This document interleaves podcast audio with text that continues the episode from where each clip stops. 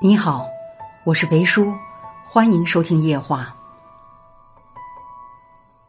如果你正处在这个年龄段，那我们来听听著名作家稻盛和夫有哪些忠告。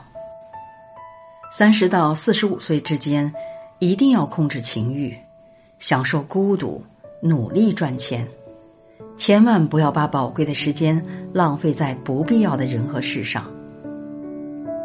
这宝贵十五年，将决定你下半生生活的质量，甚至会影响到下一代。钱能治愈一切自卑，忙能治愈一切矫情。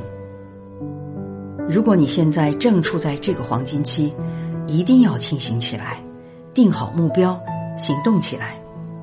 未来的你，一定会感谢现在努力拼搏的自己。